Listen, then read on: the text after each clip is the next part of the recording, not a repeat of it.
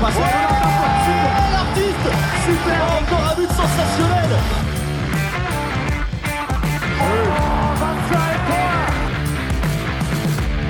a brilliant follow-up play by. Oh my goodness me, what a shot! Sagosen. Sagosen setter det hen! Han setter den! De er i semifinale! Welcome to the Uninformed Handball Hour. We are back after the World Championships, and handball is already back after the World Championship. I am Alex Kulash, and I am joined, of course, by Chris O'Reilly, Hello, Alex. and always last in these introductions, Brian Campion. Yes, yes, always last. But you know, you save the best for last sometimes. So, so you sound a little bit emotionally tired from the World Championship, Chris, or Chris and, and Alex. So you can't imagine how the players must be feeling having to go out there and play uh, REWE Final Four qualification matches so soon after. But look, when you sign up to the Bundesliga, you sign up to the Bundesliga. You sign up to the German playing in Germany. You know what you're going to get. Like you know, there's no there's no free lunches. You're not playing the Polish league here. not, but not even Germany. It was Denmark that uh, had the first big game. That was Aalborg, who played GOG just four days after, like half of the players on the court were playing in the finals weekend. It's crazy. Uh, won that game, uh, which is really good for them. They reclaimed the top spot in the Danish Handball League, but Germany just had to one up them. The Bundesliga had to go, you know what? A regular match isn't enough. Let's force in some extra time into these players' legs. Can I just say before we, we go into the, the German Cup quarterfinals, like Simon Pytlick still scored 10 goals for GOG against Aalborg. He scored 90, it took 19 shots. Oh, That is God. just, that is a youth body. That Give- is like a young body that is capable of doing that a couple of days after playing a full three week championship. Give the man a break. that really is big dick energy when you're coming back and taking 19 shots after a world championship. You know, you're feeling pretty hot like when you're doing that. I'd say had he not played the world championship, there's no way he was taking 19 shots. That's a that's a swell downstairs, like you know. Yeah. And of course, in this episode, the main topic will be an interview with Maciek Wojt of uh, a, a Polish jour- journalist who gave us a little bit of insight into what's going on with Kielce, their financial situation, their beef with the city, and uh, their kind of goals for the future. So we had a great chat with Maciek about that. Uh, that will come a little bit later in the episode. And before we go into broader chat, I do want to thank everyone on Patreon who has stuck around after World Championship. Um, thanks for staying around. We're coming up with plenty of de- ideas to bring you exclusive content throughout the year. Uh, we're going to do some podcasts on leagues, uh, dive into some of the big leagues in the world, give you that uh, for anyone who's signed up. Also, the Discord server is still going, um, lots of chat in there. And Brian is cooking up some fantastic feature episodes that uh, we'll try to get through into throughout the year. So uh, do stick around on Patreon. And if you're not signed up, it's only $3 a month. And the dollar has now dropped in value over the last couple of weeks. So it is less than three euro now. So, you know, it's an absolute bargain. Get in now before the Federal Reserve brings it up. Make, be- better make it a $9 uh, membership then, just in case. You know? It could be a great investment if, if that $9 membership, that dollar keeps plunging. If the US government decides on the Federal Reserve in the next couple of weeks, you know, it could be, could be a great investment. So sign up for $9, which could be worth just three euro That's, in a uh, couple of weeks. that's really no good to us. Uh, but are we gonna are we gonna are we gonna do a, a live show at some point for all of our members as well? Should we, you know, put that as a, a carrot out there on uh, like a live so- show on Zoom or something? I was thinking a show that I, I like to watch about because I'm a big uh, Leeds United fan. They have a bit of a phone in show, so I thought maybe we have a, we could have a bit of a phone in show, giving our Discord and our Patreon fans a chance to maybe come in and give their two cents on certain topics. and we ha- we can have it going live on whatever topics, and you and Dickus A maybe chime phone in and sports talk could- radio. Yeah, a little phone in. Like it exactly. Yes. Yeah, I think it'd be cool. Yeah, so so do uh, sign up. Uh, if you're signed up, you can uh, share your opinions on what you want to see. We do have a lot coming up, and again, we thank you for your support. Yes. Um, speaking of support, I watched that Kiel Magdeburg game, and I just have no idea how these Kiel fans can just shout "THW" for seventy minutes constantly. That is just a it's a true miracle. It's a true uh, beauty of the sport. But uh, I probably couldn't handle it if I was there. Uh, so yeah, this was the the quarterfinal that was in uh, in Hamburg, right? So it was in the Barclays Arena. They moved it to Hamburg for the, the big occasion, and I'm guessing they had a record crowd. Yeah, 12, 12 and a half thousand people. It was, I'm not sure if it was sold out, but it was very full. Yeah. Uh, that's for sure. And in the end, it was Magdeburg who came out on top 36 35 after extra time. But they really tried their best to lose the game. Right. Yeah, because they had a five goal lead at the break, right? 1914. And uh, it looked like they basically had it all done and dusted. So up by a goal with, was it, about 35 seconds left, penalty in hand. Even before that, uh, they took a timeout uh, four minutes before the end when they were three goals up. And uh, Magdeburg's coach, uh, what's his name? Bennet Wiegert. uh, Magdeburg's coach, Bernard Wiegert, started giving us talk, said, It's crunch time, four minutes left, we're three goals up, we're in a comfortable situation, we have the ball. And they somehow managed to throw it away for three goals up and the ball uh, with uh, four minutes left. And yeah, as you say, with 35 seconds left, uh, they had an even bigger chance to win. But Kay Smits taking the penalty, who had a fantastic game, by the way. Uh, saw some tweets uh, during the game, people lauding his performance, saying, you know, who needs Ómar Ingi Magnússon? Kay Smits is there. Kay Smits up against uh, Landin, and Landin made a really good save. It was good, good penalty, to be fair, but Landin made the save, and uh, Kiel went up the other end to to force extra time. Uh, at that point, did you feel like you know Kiel having you know, stormed their way back, got that last second equalizer, classic ball dropped into the line by Sander Sagosen into Pekeler, uh, that they were going to take it from there. Like all the momentum seemed to be with them. They were at home. Uh, it was their game to lose, right? again, I was impressed by Kristjansson, and despite it, despite the fact that Magdeburg somehow threw it away, the him and Kay Smits were just relentless. So they, you know, got really angry towards the end because there was a couple of times where he actually got through past the defender, but the referee whistled a little bit early, so it happened twice to them. So it was they were doing it. They were kind of closing out the game. They just got a little bit unlucky. They missed that penalty with 35 seconds left. And then, to be honest, I wasn't sure if it was a penalty for Kiel in that last hmm. second. Pekeler had quite a clear shot. I'm not sure if it was really a penalty. So I think there was a lot of anger in this Magdeburg team that it wasn't like it's it's not one of those turnarounds where you're throwing away the ball or you're playing badly. They just had these kind of slightly bad decisions, slightly bad decisions from their players as well, a bad miss, but they were just so angry going into that extra time that uh, I wasn't surprised when they pulled through. But I suppose the biggest thing that happened in that game was Magnus Saugstrup getting what looked like a pretty severe knee injury. It was a non-contact knee injury. We know what those look like. Um, he went down, and that kind of sucked the life out of the game a little bit.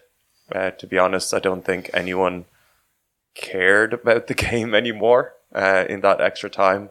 Uh, I think Magdeburg got through uh, in the end, but really horrific for Saugstrup, and it does bring up the question of, you know, should the players at least get a little bit of a break after a championship? Like, playing extra time. Saugstrup basically played every minute of the game after a full championship, and that had to be a factor in the injury. I think it was you on our, our account, right, who um, tweeted this like pretty much this morning. You're like, Kiel play Magdeburg today for a place in the uh, Cup Final Four. Big game for both clubs, but I can't help thinking big games like that are way too soon after a curling world championship. And so it proved to be there. Uh, for Saugstrup in particular, who, uh, you know, such a young player who, who seems to like, you know, physically be so well intact, but had a big world championship in terms of his his output. And yeah, as you said in that game as well, and it really didn't look good. He looked devastated out on the sideline when he was laid down and, and had his knee uh, iced up. You know, we've we've spoken about this with experts as well in the past. With Caleb Gain on as well, talking about kind of the, um, you know, the rhythm that the players get into with these kind of things, and you, you have to wonder, like in a situation like that, when players in the rhythm of uh, for two and a half weeks, playing every second day, basically over and over again, that you know Saugstrup and the boys were out celebrating for a day or two after the game, and basically had gone from 100 to zero and then had to get back into training and prepare for this game.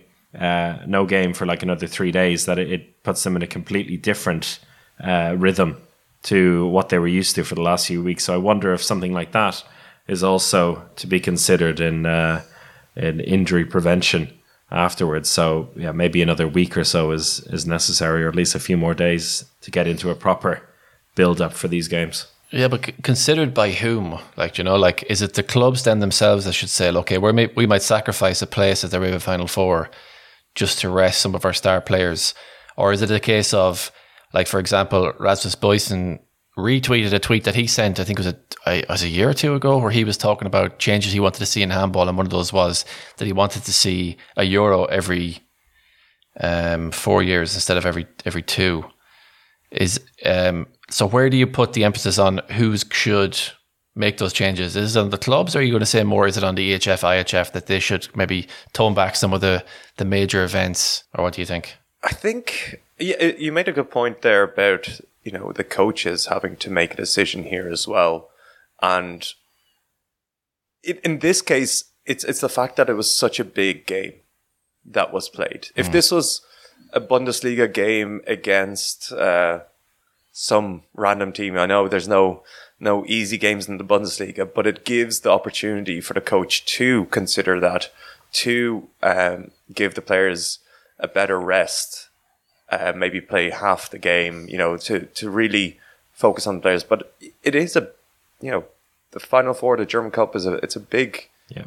thing, and having that huge game there is it's it's part of I don't know, it's a bit of money grabbing I think from the leagues, basically saying that there's the World Championships and the excitement is at the highest level after World Championships, so we're going to put on the biggest games. I think same in um, Aalborg versus GOG. I think that was part of the reasoning that we're going to have this big game because there's going to be lots of attention.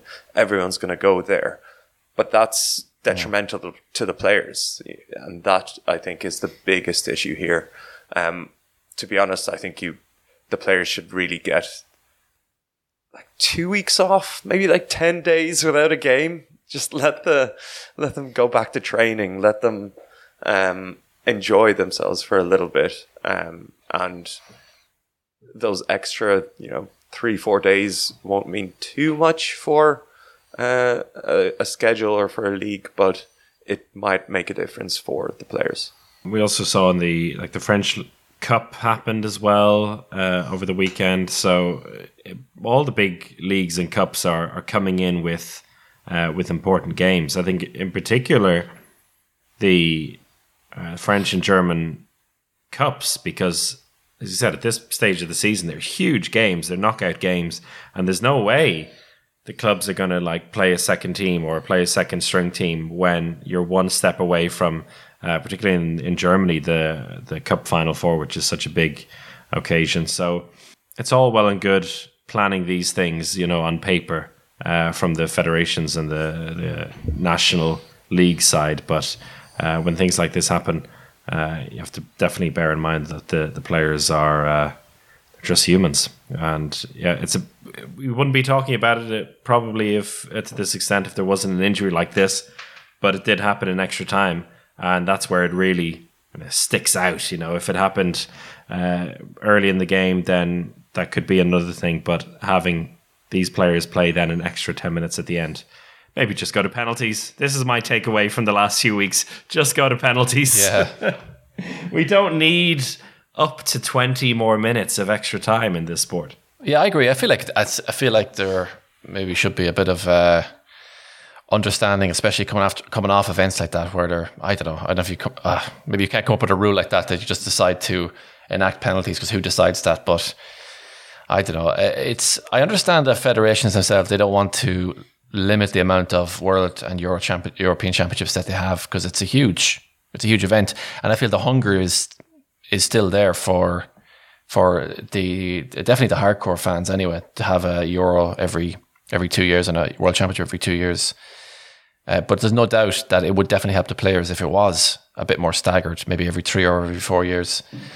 Um, but yeah, I don't know. It's it's it, there's a lot of complaining going on, so you have to trust that the players and a lot of injuries happening. So something needs to change, but I don't know where it's going to come from. A bit of extra time is needed for the players. Um, in this case, that's that's a very simple solution to all of this. That you you know just take an extra week before let people relax. Yeah, but maybe maybe Chris's uh, suggestion is actually a really good one. Actually, just no more extra time. Yeah. You just don't do it anymore. Like, what's what's the point in having extra time when a game, especially a game that's so fast paced like handball? I understand it more in football, maybe, where there's just so few chances in a game, and you can if you're playing left back geez sometimes you might you, you could really chill depending on the setup of another team but in handball there's no chill on the court whatsoever like and i think maybe sacrificing extra time is there a handball fan out there going oh extra time love this ah, I, they're always thinking it's going to go I to penalties anyway extra time that's my yeah, favorite. I don't know. I think I think at a final four, yes. I think at a final four, yes. But like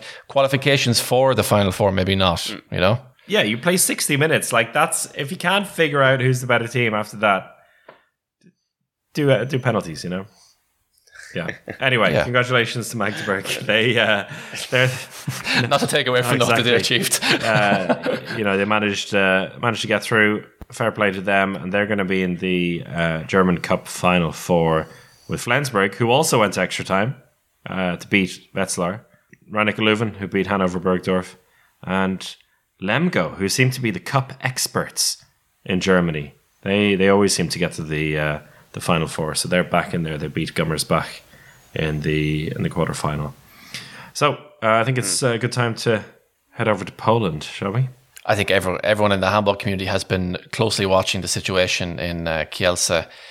I, I, think it's fair to say Kielce are probably the, the second best club in the world at the moment. I think it's it's uh, I think it's fair to say, obviously in Polish fans' eyes, probably the best club in the world, but they're definitely up there. And uh, there was a lot of talk and news coming out of Poland that the club was struggling financially, that one of their sponsors was pulling away, and would they would lose about thirty three percent of their funding, which doesn't sound like a lot, but in the grand scheme of things, when you pull out thirty three percent, you all of a sudden go from a very top club to not being able to afford your top players, which is a huge jump back then uh, for a club like uh, Kielce. So we got in touch with Magic Voice, who's a, a pretty prominent name on Twitter, especially with regards to Polish handball, and we spoke to him about the whole situation in Kielce, and he outlined in, in lots of detail of what's going on exactly in Kielce at the moment.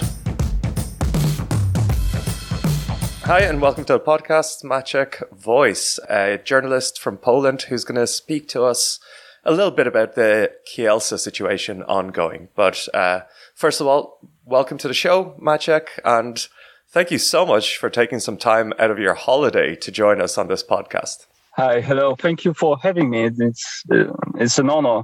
It's an honor for me to to be here. First of all, I have to say that uh, I'm really sorry for my English because I I, I haven't been speaking English for like um, on a daily basis for for a long time. So probably I will make many mistakes. So uh, I'm really sorry for to to everybody. no, Maciek, I was just, I was just about to say, Maciek, that you have very good English.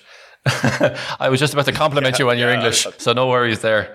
So, talk to us exactly what's the situation now at the moment in Kielce. I think from an outsider perspective, I think we all know the headlines. We all know that Kielce seem okay until the end of the season. But maybe you could take us back to the beginning and when things started to kind of, or there was sounds of things going wrong with Kielce and what was going on exactly there. It's it's it's a very difficult topic because uh, I guess that many things are are not known for people, even for journalists in Poland.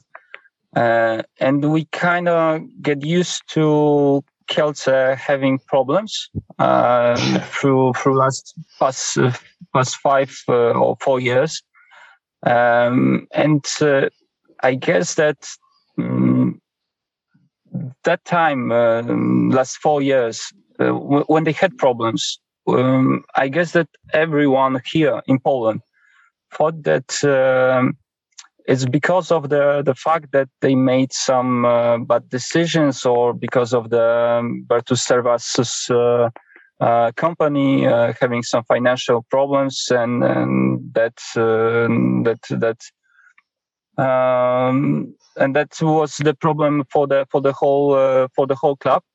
But right now it's i guess it's something it's it's in some way it's it's a different because the situation of the club financial situation was good.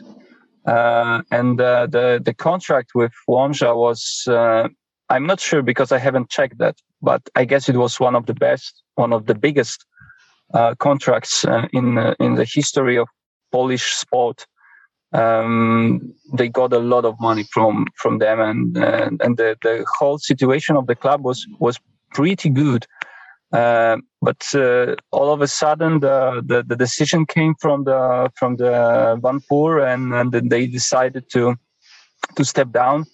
Uh, and it's not uh, it's not a it's not a the Kielce didn't didn't make anything wrong to to be in that situation right now. So that's the that's the first thing that's different between uh, those those years. But uh, I, am not I'm not even sure how it will end because in all in those past years I was pretty sure that even though they have problems, even though they started uh, uh, some fundraising uh, in the internet uh, with fans and etc. I, I, I somehow knew that the, the, the everything will uh, will end happily, but right now I'm not quite sure about that because uh, it's a different situation. It's a different moment of the year, and uh, and everything looks uh, really strange because uh, first, uh, like in in in November, Bertus Servaas said that um, everything for the end of the season is. Is okay, even though uh, Łomża steps down and we have money. We, mm, uh, any player will want to want to go uh, away, so uh, we will stay with this with this team. But right now everything's changed, and this this they they made an uh, they made they, they made a statement in which they they wrote that um, they decided not to not to um, to step down from the Champions League, but uh, they don't know how how many players will stay till the end of the season. So uh, is some it's uh, we got some uh, some different messages like in in two months time so it's really hard to to um, to, to to be sure what's going on in Kielce right now as you said we have been so used in the last couple of seasons to to hear news like this. We we covered it a couple of years ago when the fundraising began but there was always kind of a feeling that maybe they're just trying to put some pressure on the local government or the city or, or trying to get some additional support for the club and that at the end of the day as you said everything would turn out okay.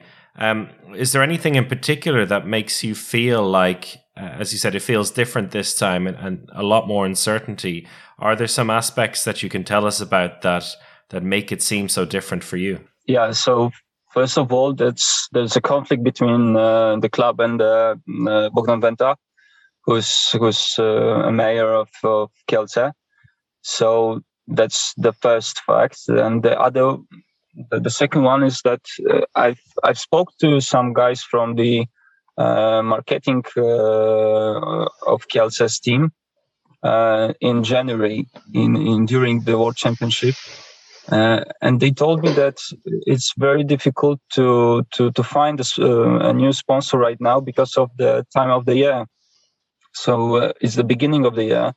Um, in a lot of companies, uh, no one's thinking about giving money to to to to any sport team right now. It's it's too early for that. Uh, they do not have time because they have to uh, they have to make uh, decisions. They have to tell players uh, if they can uh, check for any other teams. Um, but any company to give them um, uh, the decision about giving them money like in two, three, or four weeks. It's it's a long process. So that's why it's very difficult and that's it's also very difficult situation financially in poland right now there's um, high inflation um, there, there's uh, the, the energy goes uh, the, the prices of the energy goes uh, went uh, very very high uh, at the beginning of the year so for the companies that they they're not in the situation right now to to search for for other for to to search for clubs to give them money. They search uh, how they can uh, spend uh, less money. Um, so that's that's the that's the problem, and that's why uh, I know that Kielce were were looking, were searching for uh, sponsors outside Poland, um, because here um, they they couldn't find anyone who would bring them, who would give them like four or five million zlotys, which they were looking, which they which they need to to balance the budget right now. So they were looking outside uh, Poland. There were some talks, and uh, in, right now there are some talks with uh, with uh, nego- negotiations with some sponsors, but uh, it's not like that that it will be decided in in few days. That's why they uh, they they wrote in a statement that uh, that uh, the decision will be made at the end of the march. They they had to uh, give themselves uh, a time for for for for those negotiations. So uh, that's why it's difficult. And also I know that um, because of the conflict with with Bogdan Wenta and the city, uh, one uh, one particular uh, negotiations broke down because of that that that in, in in media there are some publications negative publications about the club about the city about the conflict and um, this company didn't want to uh, be engaged uh, in, in, anything um, like that. So so um, many many factors right now um, decide why Kielce are in, in this situation. One of the things that came out of this news was uh, a whole barrage of transfer rumors, uh, just because Kielce has such a wide squad, um, a lot of players that have moved over from kind of international clubs coming into the club. So, you know, of course, the biggest one was the Dujshebaev family and the offer to pick Szeged, but Remili, Karlek, Moryto, Nahi, and Wolff were all rumored to be looking for different clubs. Have you, with the kind of decision that at least that to the end of the season, Kielce is gonna stay intact, um, do you expect any of these players to actually move? Is there any kind of traction on any of them, or is it kind of on ice until an, a further decision is made. I guess, but it's only my. Mm, that's only I, am only guessing that because uh, Kielce were uh, were putting in, in those statements or, or in the social media some some really strong words that uh, the, the future of the club is uncertain and etc. It's not the future of the club we're talking about right now because they're not losing like the the whole uh, sponsors and uh, the whole budget they lost like uh, 33% of it. So it's not the end of the club. It's not the end of the uh, of the handball in Kielce. Um, but I guess that it's uh, they they made it. Uh, uh, they wanted to make it that way to, to sound it like the it's it's the end of the uh, handball in Kielce if they won't find find a sponsor because uh, it put the pressure on uh, on Wenta on some some sponsors in negotiations or, or, the sponsors they they have right now. So uh, that was that was something that they wanted to do, and I guess that some of the rumors are also made by the club. I'm not sure how many. I, I do not believe, for example, that Moryto has an offer from Barcelona um, because of the fact that there's Gomez and Janc there. Mm-hmm. Uh, so it's something that that I, I, don't know why he would go there or why Barcelona would would want him.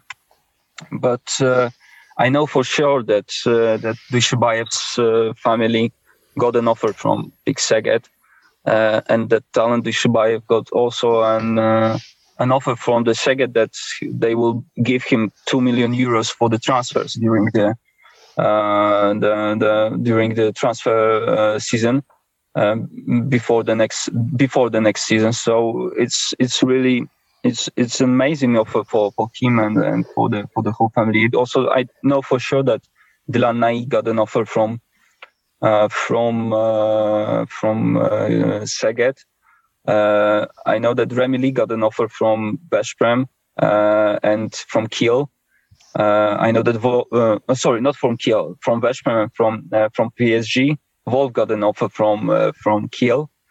So I guess that those the biggest stars, those international stars, not Polish one, but the international stars, uh, there are many clubs which will uh, want to have them uh, in the team, but I'm not sure how many of mm, of them will go away from Kielce because everything depends right now um, on the decision of Talant Dujshebaev because he's the reason why they are here. It's not because the of the fact that they may uh, like Kielce or, or, they will they may feel good in Poland or etc. It's it's the Dujshebaev uh, who's the reason why they are here. And if he will go to Szeged, uh, it will be hard for them to for I don't know for the players like like Nedim Remili to to stay here. Why should he stay here then? I don't. I am not. I'm not sure he he would want to play here without Talant, uh, it, even though um, even though of the of the coach who who who would take the team uh, after Talant, but um, is an icon. He's he's a he's a he's the main reason players come to Kielce, and um, and that's uh, for me. Uh, he's if he will be gone uh, from from Kielce to to Szeged or anywhere else, it will be the end of the, the of the whole project, and it the, it will be the um, the transfer that will put Kielce back uh, like ten or fifteen years, um, just the before of the the whole Wenta and other Polish players who came to play to, for Kielce uh, just before the era. Talk us a little bit about uh, Bogdan Wenta. Of course, he is um, an ex ex ex player, ex coach. He uh, coached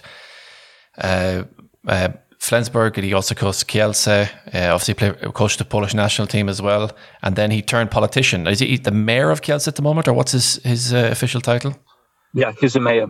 He's the mayor. So, like, uh, what's the disagreement there with the club with Bogdan? Because you'd feel like an ex handball player, ex handball coach, as the mayor of Kielce, that's like a dream combination for the club. But somehow there seems to be a bit of a disagreement there. What's the exact disagreement, or do we know the disagreement, or is it a bit hush hush? Yeah, there's a big di- disagreement between Wenta and Servaas, and I guess that this conflict arises through through the years, uh, and uh, it's not official. I guess that no one will say that officially, but in my opinion, it started with uh, with the way uh, Wenta was uh, Wenta stepped down from the team uh, he was cha- he was replaced by the Dujshebaev. He was set to be the the managing director then, I guess. Uh, but just a few weeks after that, he stepped down and uh, he just uh, started his politician uh, career, political career. Uh, and I guess there's some bad blood between between Wenta and Servaas since then. And when he became a, a mayor, um, first uh, in first uh, few few months everything was okay, but uh, when the when the time of the when the time in the year comes when where Kielce um, uh, make public uh, their budget for the for the whole uh, new year. I mean the city. Um, there's always some. Um, there's always um, some. There are so always some. There are always some talks uh, from the from the Servaas and, and, and the club that they they got um, not enough uh, money from the from the city. And they compare themselves to to the football team Korona, uh, who's currently playing in Polish Ekstraklasa, so it's like the highest division. Uh, but uh, they're the team who's uh, who's been uh, who's who played in in the second league and the, in the first league, so they're not like a top football team in Poland. But uh, but Kielce club, handball club, got got less money than than them throughout the year. so that's the way. That's the fact on which the club didn't agree with Wenta.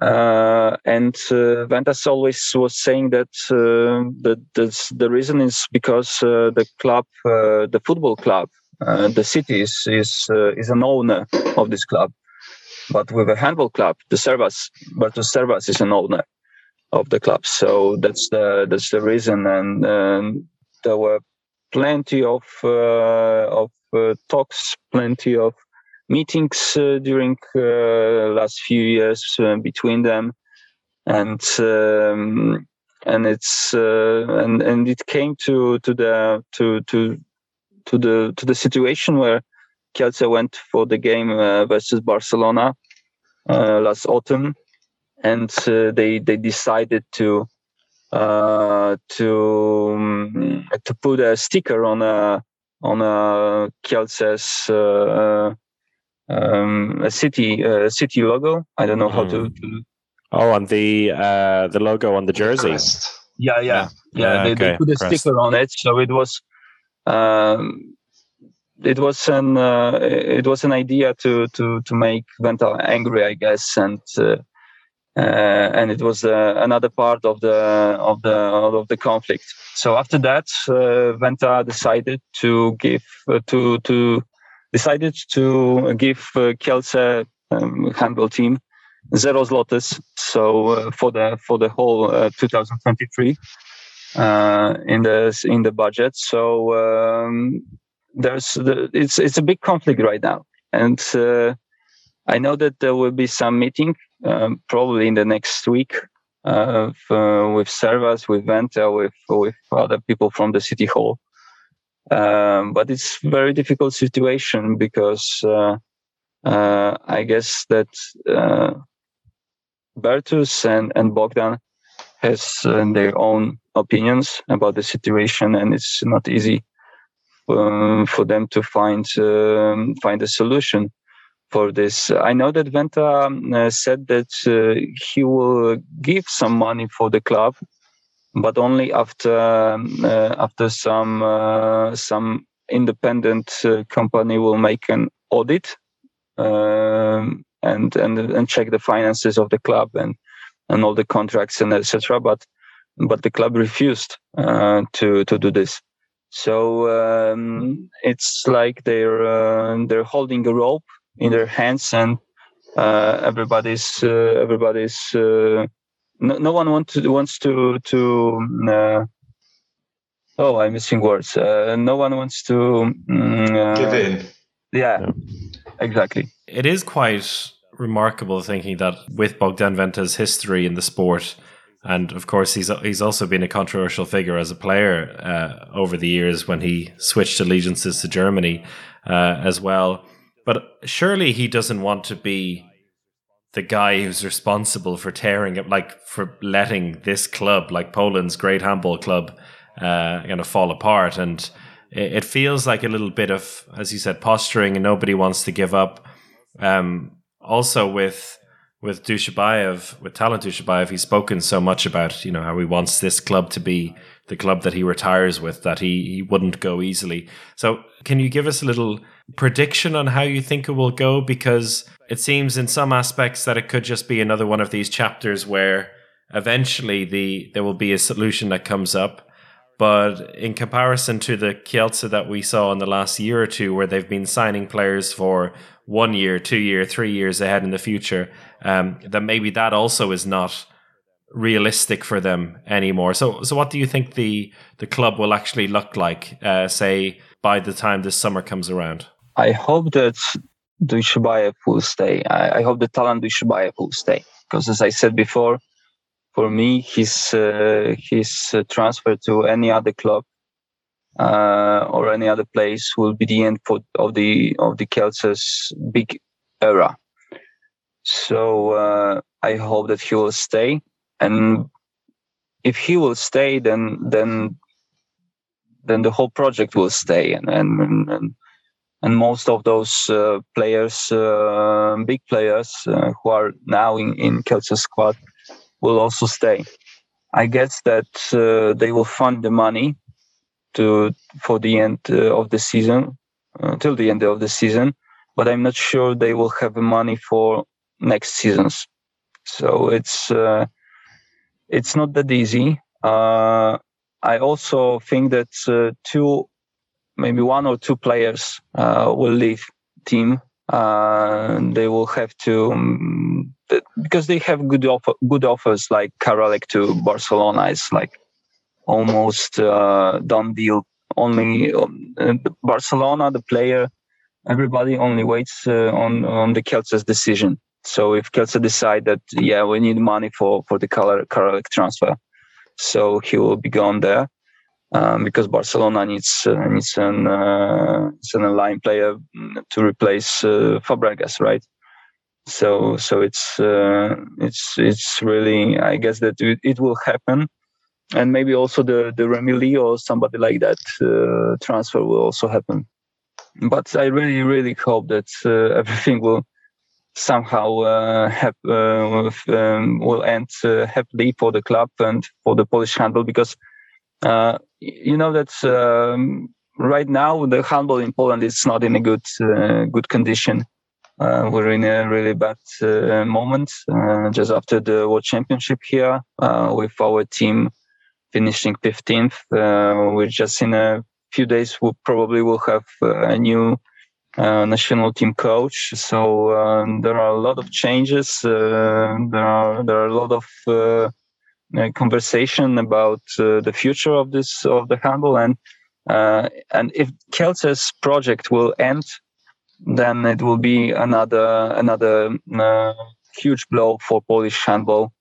Uh, and I hope it it will it won't happen. We hope so too. Uh, I think we, we all want to see Kielce at the highest level. But uh, thanks a lot for your time, Maciek, and enjoy the rest of your well deserved holiday after World Championships. I'm sure. Thank you very much for having me. Take care, Maciek. Thank you. Thank you to Maciek Voice for that. Uh, some interesting uh, aspects which uh, I think we haven't really been able to read in the coverage. So it's you know nice to hear from someone like this who is so deep in it, uh, only has a certain amount of you know space in his articles to to write, but get a bit of color, get a bit of background in there. Uh, Alex, what was your takeaway from the the conversation? I think it's uh, the big takeaway is that it does seem like all of this stems from this argument with the uh, with the mayor, uh, which is uh, yeah, there's a lot of posturing here, and I don't know. A question to both of you maybe whether a club like Kielce, a professional sports club, should be getting funding from a city. Is that is that you know like this is a choice for a city to you know invest in local infrastructure for uh, you know grassroots sports or giving money for Kielce to pay professional players, which is uh, I don't know. I, I, think there's an Im- imbalance there. I think I, I don't know if we're looking at investment in sport generally. If we look at handball and a town like that, like Kielce, investing some of their money, taxpayer money into a sports club, if they decide to do that, I have no problem with that. When you compare that with football and some of the sports washing stuff we see with various other clubs, I think this is quite innocent. So I, I personally have no problem with Kielce wanting to and to invest their own money.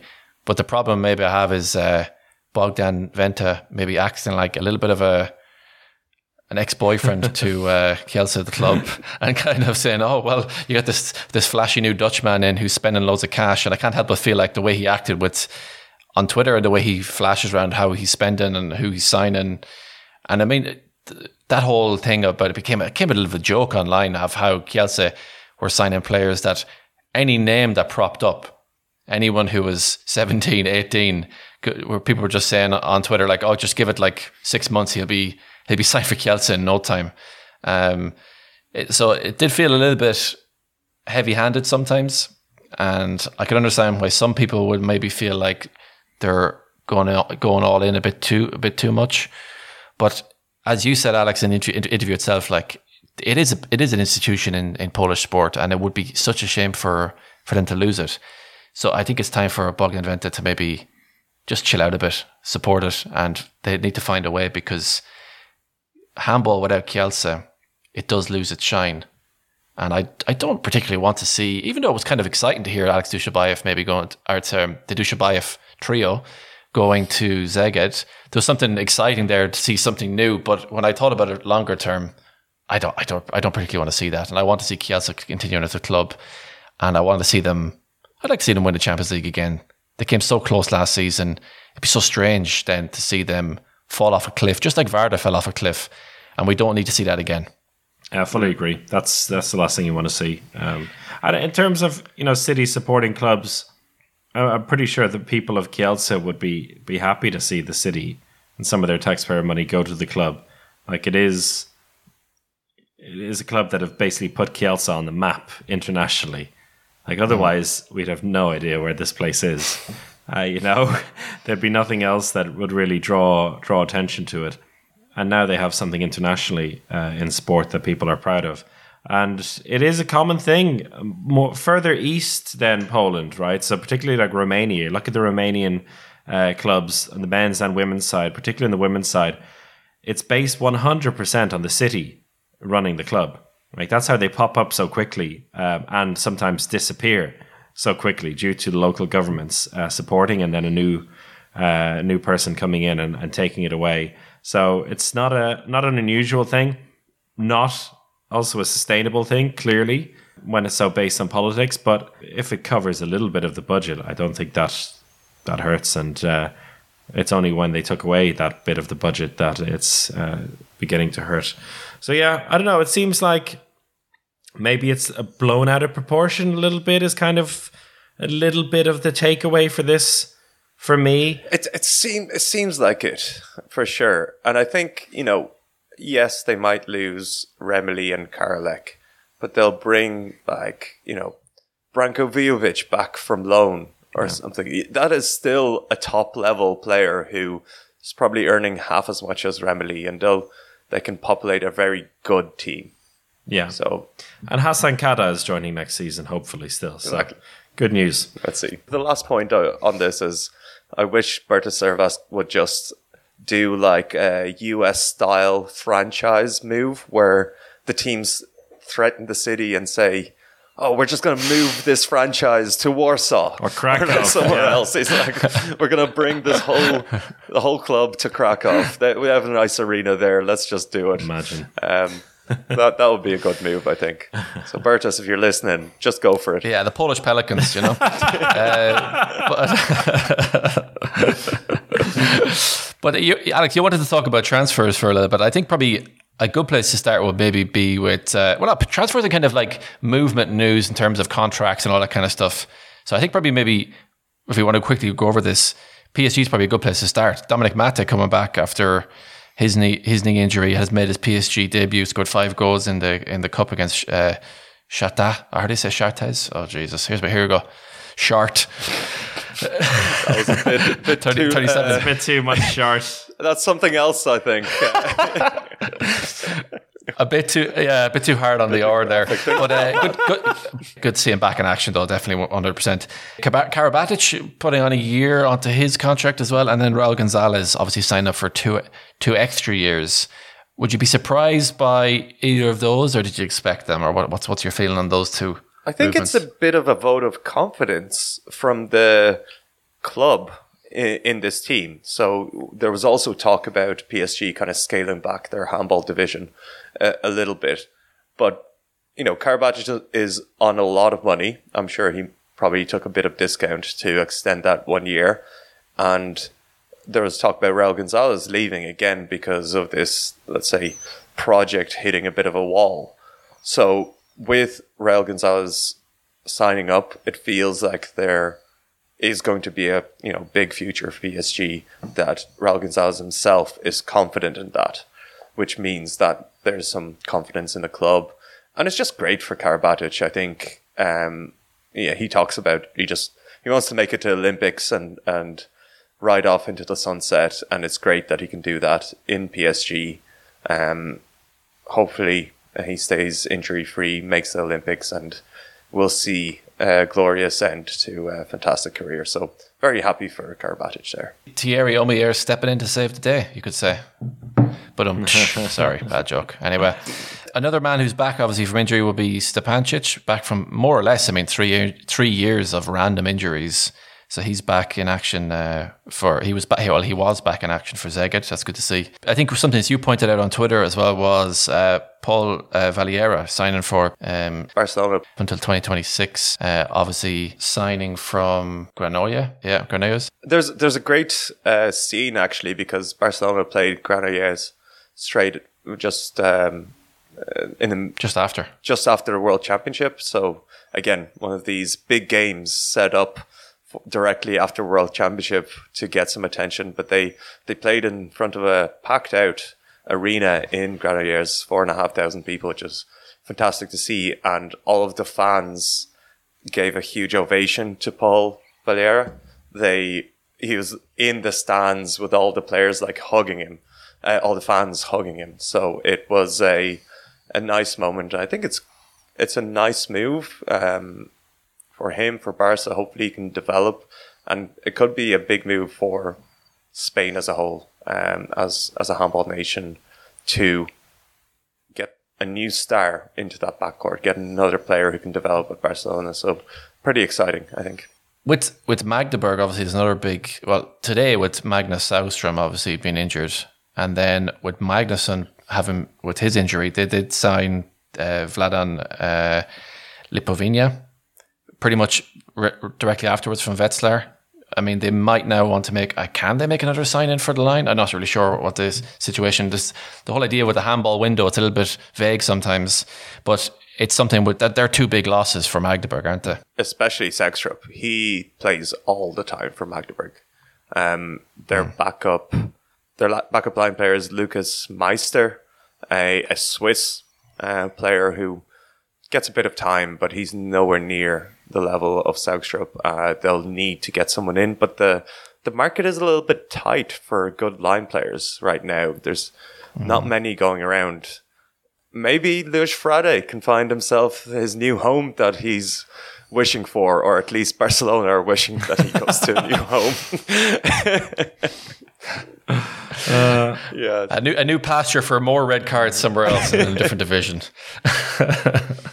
um, I don't know if yeah. Luis Frade is really built for the Bundesliga, though. He's uh, he's yeah. nice and comfortable in ASVEL. Well, you know they have a couple of players there that have been it could be maybe turned into line players, like Piotr Chrapkowski. Has I've never seen him come off the bench this season from Magdeburg. uh, I know he's a he's a defender and left back, uh, Marko Bezjak as well.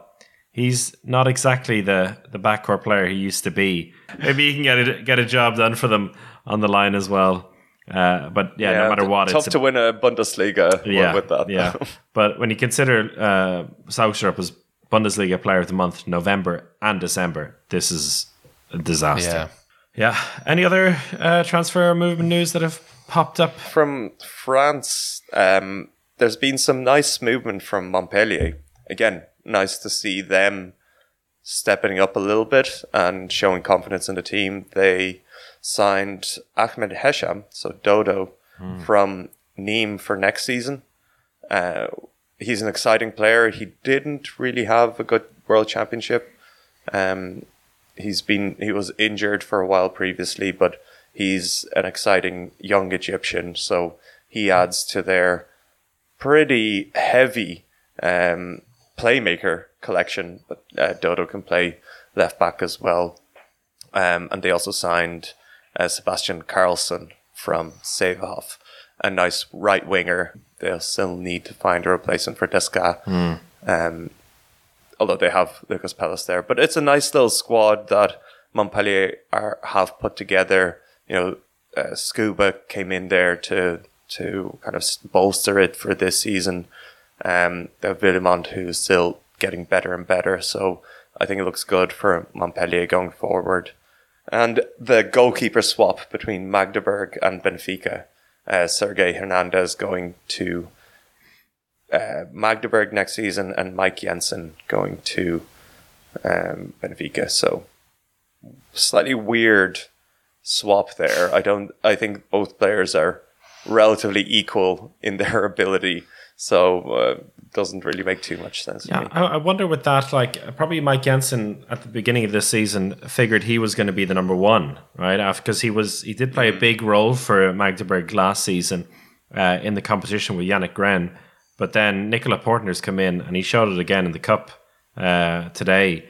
Like he he's really settled into life with Magdeburg brilliantly. He's a really good goalkeeper. We knew that already, but he something really fits with him and this team. So maybe Mike Jensen has just been like, I need to, I need to get into a team where I'm going to start. That's a good opportunity for him to play at a, a good European level, and maybe with Hernandez, he's happy to get to the Bundesliga and will kind of be satisfied as the number two for now. So it could be a, an exchange of uh, of players that you know both will be happy with the move, even though there's not too much of a level difference. Also, hold up, I have huge breaking news. What? Huge Oh. breaking news. This better be big. The EHF Champions League website has just updated their statistics. So you can now click into the Champions League, go into player t- statistic, and check out the top scorers, top seven meter scorers, top field scorers, assists, scorer points, goalkeeper saves, and goalkeeper seven minutes, uh, seven meters, Wow. Seven all on the website in one place. saves. That is- Oh my god. We can even see saves. There's even team statistics on the website. You can check the highest scoring teams, the best goalkeeping teams. This is something, this is a revelation. This is the biggest news that has come out of handball in many, many years. I'm excited. Big times. So quickly, just looking through here. Top assist giver. Who do you think it is, Brian? Top assist giver. Uh, let me As just. he, goog- as he goes on to hfcl.eurohandball.com. Oh, I think he's. Is he? Is he Dutch? Dutch. By any chance? He's also the, the, the top, Oh, top Luc scorer Steins. of points. The goals and assists. Uh, Simon Pytlick, number two there. So, yeah. And the, the biggest saver, well, it should be no surprise given his percentages at the World Championship Tobias Thulin at uh, Ah, 131 saves, just ahead of That's a bit Andy a surprise. Wolff. Yeah. Um, big times. Uh, yeah, That's cool. nice. Big times, big change. Uh, I'm glad for. You know, I know there are certain people at the HF who would have been pushing for that for many, many years. So I'm glad that they're finally, finally getting it done. So congratulations to them. Champions League is back. Games already on the 8th of February. So big games coming up. We'll have lots of coverage of that and the leagues and everything going on in handball over the next couple of weeks. Uh, and So- the the women's Champions League group phase comes to an end as well. So maybe after that, we'll take a look at how things are set uh, and how the race to Budapest is going. Right. Until then, thank you to Maciek who joined us today. Thank you to Brian. Thank, Thank you. I take you to you, Alex. Thank you, Brian. Thank you, Chris.